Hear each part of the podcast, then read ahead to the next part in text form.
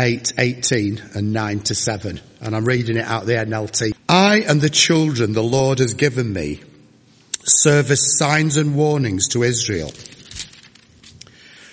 from the Lord of heaven's armies who dwells in his temple on Mount Zion. Someone may say to you, let's ask the mediums and those who consult the spirits of the dead. With their whisperings and mutterings, they will tell us what to do. But shouldn't people ask God for guidance? Shouldn't the living seek guidance, should the living seek guidance from the dead? Look to God's instructions and teachings. People who contradict His word are completely in the dark. They will go from one place to another, weary and hungry. And because they are hungry, they will rage and curse their king and their God. They will look up to heaven and down at the earth. But wherever they look, they will be in trouble and anguish and dark despair. They will be thrown out into the darkness. Nevertheless, the time of darkness and despair will not go on forever. The land of Zebulun and Naphtali will be humbled. But there will be a time in the future when Galilee of the Gentiles, which lies along the road that runs between the Jordan Sea, will be filled with glory. Hallelujah. The people who walk in darkness will see a great light. For those who live in the land of deep darkness, a light will shine. You will enlarge the nation of Israel and its people will rejoice. They will rejoice before you as a people rejoice at the harvest and like warriors dividing the plunder. For you will break the yoke of their slavery and lift the heavy burden from their shoulders. You will break the oppressor's rod, just as you did when you destroyed the army of Midian. The boots of the warrior and the uniforms blood-stained by war will all be abandoned, or will all be burned. There, there will be fuel for the fire. For a child is born to us. A son is given to us. The government will rest on his shoulders and he will be called Wonderful Counselor, Mighty God, Everlasting Father, Prince of Peace. His government and its peace will never end. He will rule with fairness and justice from the throne of his ancestor David for all eternity. The passionate commitment of the Lord of heaven's armies will make this happen. Amen. Coming soon to a church near you. A new series for Advent. Why are you speaking like Richard? Well, that's how to speak on advertising films. I hear you say. Coming soon to a church near you. Christmas in the movies. Christmas in the movies. And we're going to be looking uh, for the Christmas message in some of yours and my favourite movies. And uh, we're going to be looking at the movie It's a Wonderful Life uh, through the eyes of uh, Isaiah that, that Gary's just uh, uh, brought to us. Next week we're going to be looking at the Santa Clause. Um, the week after that, we'll be uh, we'll be looking at uh, Home Alone, which was uh, mentioned as one of the favourites from one of our youngsters, and then on uh, the 18th, with the help of uh, Boot Camp and uh, Junior Church, we're going to be looking at the story of Narnia. So this is what we will be doing over the next few weeks. We're looking for the real meaning of Christmas.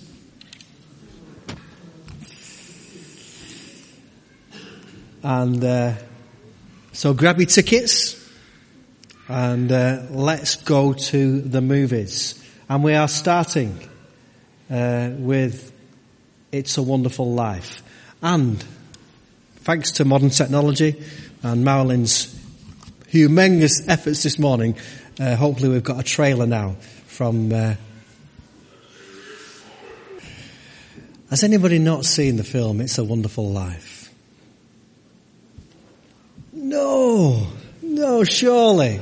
How can, how can you have got to the age that you have and have never seen uh, what's described on on the front of the, uh, of the uh, DVD as uh, uh, something like the most uh, watched most loved Christmas movie of ever. And uh, you've not seen, so what a treat is in store for you because I, I commend this film. It is in black and white. I know for some people, I know, I know my kids go, black and white? We're not watching something in black and white. Well, there is a remastered version in colour and I've got it. So if anybody wants to, if anybody's got a problem with black and white, come and see me and I'll sort you out, nudge nudge, wink wink, say no more, uh, with a colour copy of It's a Wonderful Life. It's kosher, it's it's not a knockoff, don't worry.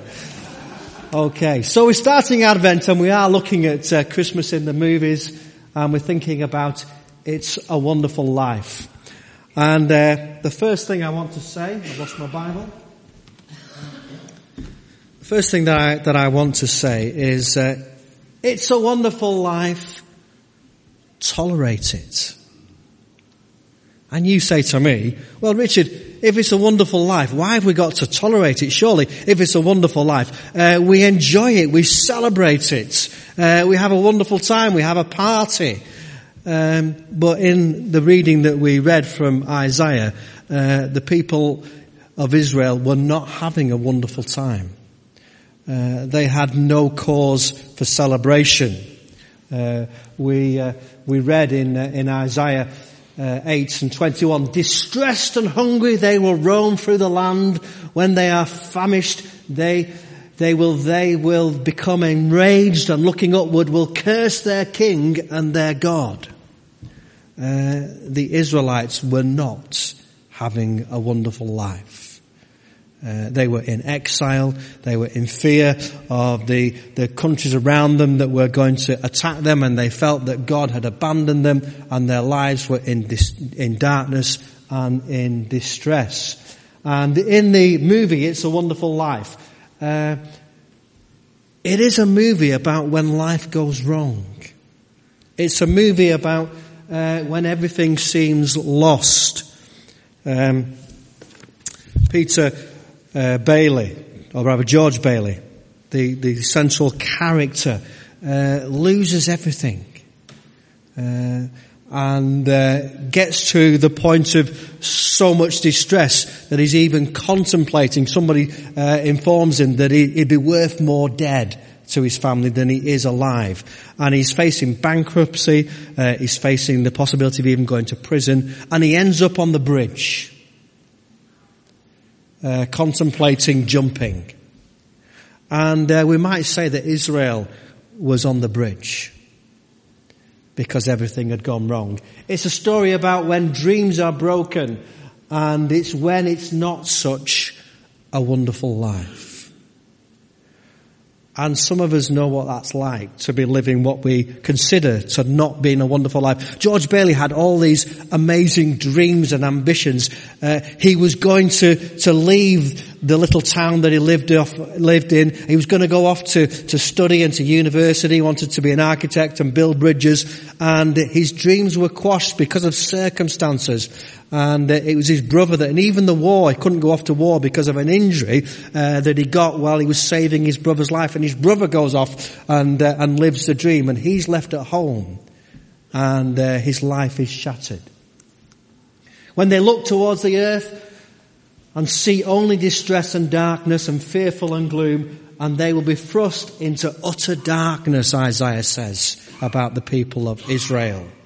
And this is where George Bailey was. And this is where lots of people are. Uh, they feel that their life has not turned out how they imagined it would do. Uh, through maybe circumstances of, of, of, no control, maybe you know what it's like to have, have lost, uh, you know, you might have lost your job. Uh, you might have, have lost whatever dream it was that you had. You, you might have, have lost your way in life. You might have lost somebody through a broken relationship. You might have lost somebody through, through death. And uh, you might feel that, that life isn't that wonderful. And that's how the Israelites were feeling as Isaiah was writing. And so it's a wonderful life. Uh, tolerate it. And tolerate it means, it's about, you know, enduring some of the hard times. Um, the thing about George Bailey is he didn't think his life was that wonderful. But there was a change that occurred. And we see that in, in Isaiah chapter 9. As we move from chapter 8 to chapter 9, it's a wonderful life, trust it. And we get these wonderful word, words. Nevertheless, there will be no more gloom for those who were in distress. Nevertheless. What a great word that is. Nevertheless. Is it one word or is it three words? I don't know, my English isn't that good, but nevertheless is one of those words uh, that we use when we're not going to give up. Nevertheless, if you did a study in, in the Bible, I was looking up and apparently there's 245 times the Bible uses that phrase. Nevertheless, Job uses it. Uh, even though your arrows are against me, nevertheless I will put my hope in you, Job says, when he's in that dark place. When he's finding distress and darkness, he uses that wonderful word, nevertheless there will be no more gloom for those who are in distress. It's a wonderful life, trust it. Trust in God's word that says, nevertheless however bad things seem to be, there is this light that comes into the world. The people walking in darkness have seen a great light. On those living in the land of deep darkness, a light has dawned.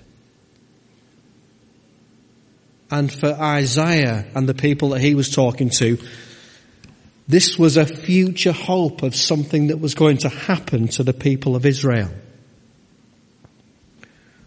But for us, of course, we see a deeper meaning in that we know about this light that was coming into the world that gives us hope. It's a wonderful life. Trust it.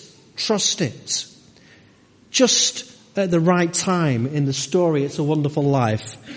Uh, this angel, Clarence, don't you think that's a great name for uh, an angel? I don't know, is it possible for anybody to shut the blinds? Because I'm, I'm getting blind, talk about a light, I'm getting blinded by the light. Is it, do we have them, a, a way of closing those? I don't know, if anybody knows. It would be good for me anyway, I don't know about for you. It would be great.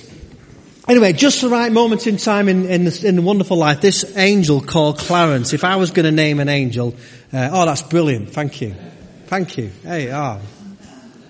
Wonderful. We've got video clips at work. We can shutters at work. What, what more could you ask for? It's a wonderful life. Amen. Yeah. Anyway, just at the right moment in time, just as Isaiah's words came just at the right moment of time for the people that were living in darkness. In the film, It's a Wonderful Life, this angel called Clarence turns up. And uh, I'm hoping that we've got, have we got another video clip? We've got another video clip. Uh, and he, he gives George Bailey a different perspective about his life. He imagines about, because George says, I wish I'd never lived, and he shows him what it was like. And the angel appearing just at the right moment in George Bailey's life uh, gives him a different perspective of his life. And sometimes uh, it is helpful. I don't know about you. Um, have you ever had angels appear in your life? Uh, I've certainly experienced people who have arrived just at the right moment in my life, who have been angelic like in, in their, in the times that they've, they've appeared. When I went to, uh, to Bible college, Susan and I, uh, went to Bible college in, in quite kind of dark and, and distressing time. Um, we just, uh, uh, received the devastating news that our, our second daughter had a, a terminal illness and uh, we were moving from, from Stockport to London and going to college uh, we didn't know anybody in London. We didn't know the area. We didn't know any people.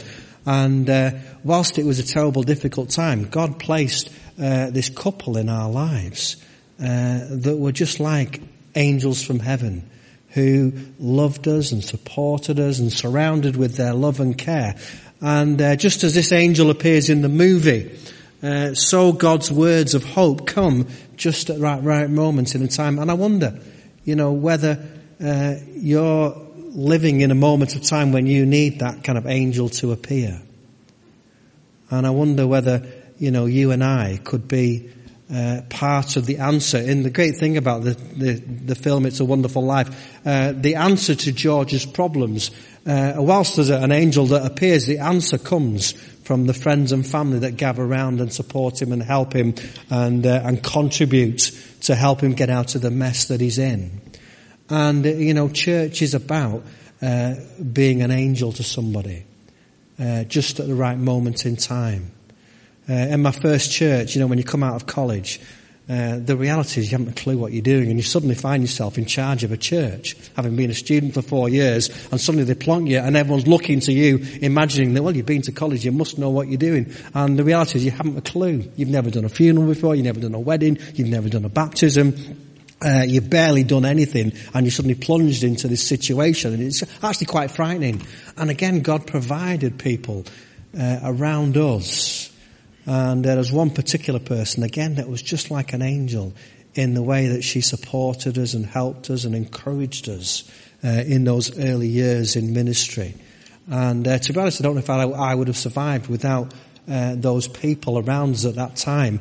And I don't think in the movie George Bailey would have survived uh, without being given that new perspective that actually uh, the life that he had lived uh, wasn't meaningless at all. He'd saved his brother's life. He'd, he'd, he'd helped and supported so many people that when he was in times of trouble, they wanted to help and support him. And sometimes we just need a different perspective, don't we? We take for granted the wonderful life that we actually have because of the problems that come into it. Uh, sometimes we don't appreciate it. This morning, uh, I have a little ritual in the morning. Um, uh, whilst I'm, I'm you, some of you know I'm not a great pet lover, um, I do like wild animals, and I always go out and feed the birds every morning. And uh, this morning I saw a heron. And it's not unusual for me to see a heron in, in, in the garden, you know, but if I was living in, in, in, back in Stockport in the town centre and I saw a heron, I'd be like, wow, that's amazing. I've been running around. You wouldn't believe what I saw. Uh, but because I, I, see it like two or three times a week, uh, it's no big thing. And we don't always, we, we, we do take for granted sometimes, don't we, the wonderful things in our lives. And sometimes it's good to be given a different perspective. And Isaiah gives the people of Israel a different perspective when he talks about the facts. Nevertheless, uh, despite everything that's gone wrong, despite all your troubles, there will be no more gloom. For those who were in distress in the past, he humbled the land of Zebulun, the land of Naphtali, but the future he will honor Galilee, the Gentiles, by the way, by the sea, along the Jordan. The people walking in the darkness have seen a great light. Clarence the angel appears with a message of hope and Isaiah brings to the people of Israel a message of hope in dark times. Rick Warren says if you felt hopeless, hold on. Wonderful changes are going to happen in your life as you begin to live it on purpose and George Bailey is given purpose. It's a wonderful life. Trust it. And then finally, I'd want to say it's a wonderful life. Treasure it. It's a wonderful life. Treasure it. Because Isaiah goes on to speak about, for to us a child is born, to us a son is given, and the government will be on his shoulders, and he will be called Wonderful Counselor, Mighty God, Everlasting Father, Prince of Peace. Words that are very familiar to us, but words that gave hope for the people of Israel living in a very dark and difficult time. George Bailey came to a situation when he was given a new perspective where he says, I want to live again, he says. I want to live again. And Isaiah's words to the Israelites gave them the hope to live again gave them the hope to live again. It's a wonderful life. Treasure it. James Stewart being interviewed after 50 years. Uh, today, after some 50 years, he says, I've heard the film called an American cultural phenomenon. Well, maybe so, but it seems to me there is nothing phenomenal about the movie itself. It's simply about an ordinary man who discovers that living each ordinary day honorably with faith in God and a selfless concern for others can make for a truly wonderful life. And you know, you and I can have a truly wonderful life. It doesn't mean that it will be a life that is problem free. It doesn't mean it'll be a life where nothing goes wrong. It doesn't mean a life that we'll always get what we want and our dreams will be fulfilled. But it will be a wonderful life that we can treasure because for us, a child is born. It'll be a wonderful life because to us a son is given. It'll be a wonderful life because the government will be on his shoulders. It will be a wonderful life because he will be called Wonderful Counselor, Mighty God, Everlasting Father, and Prince of Peace. To us a child is born. To us a son is given. This wonderful life is available in Christ Jesus. This wonderful life is available to everybody in Christ Jesus. Paul writing to the Galatians says, but when the right time came, God sent his son, born of woman, subject to the law. When the right time came. There are people out there, people that we interact with, people that we meet in, in the streets, people that we work with, people that our children who go to school with, who are living in darkness, who may have all sorts of issues and problems, and who may be living a truly uh, awful life as far as they're concerned and they're not aware of the wonderful life that is available through Jesus Christ. It was Debbie kind of nailed it when she said, you know, she had to go all the way to India to realize, you know, how desperate some people are. But there are desperate people in this country. We don't have to go to India to find desperate people. There are people who maybe don't realize it, but they, they're looking for a wonderful life. Their dreams have been shattered. Uh, the hopes of, uh, of being lost. They've lost a job. Maybe they've lost family. Maybe they've lost lots of things. And as Christmas approaches and they see all these, you know, warm and cuddly and, and nice movies and adverts and, and, and, and things that people can buy, uh, it may just add to their distress. And, uh, you know, we've got this message. Uh, films uh, just a, a modern way of telling stories. We've got the greatest story that was ever told. And uh, what a wonderful opportunity to share it with people. It's a wonderful life. It's available in Jesus Christ. It's a wonderful life. Take it. Take the wonderful life that Jesus offers and live it. George Bailey, when he was given a different perspective on his life, says, I want to live again and in Jesus Christ, we get the opportunity to live again. We use that phrase that sometimes has other connotations, but we use that phrase being born again. We get a second chance to live our lives in Jesus. So, this Advent season, it can be a wonderful life. Sometimes we do have to tolerate it. It can be a wonderful life. Sometimes we just have to trust even when things are going wrong. It is a wonderful life that we can treasure. And it's a wonderful life that we can take in Jesus Christ. Let's pray.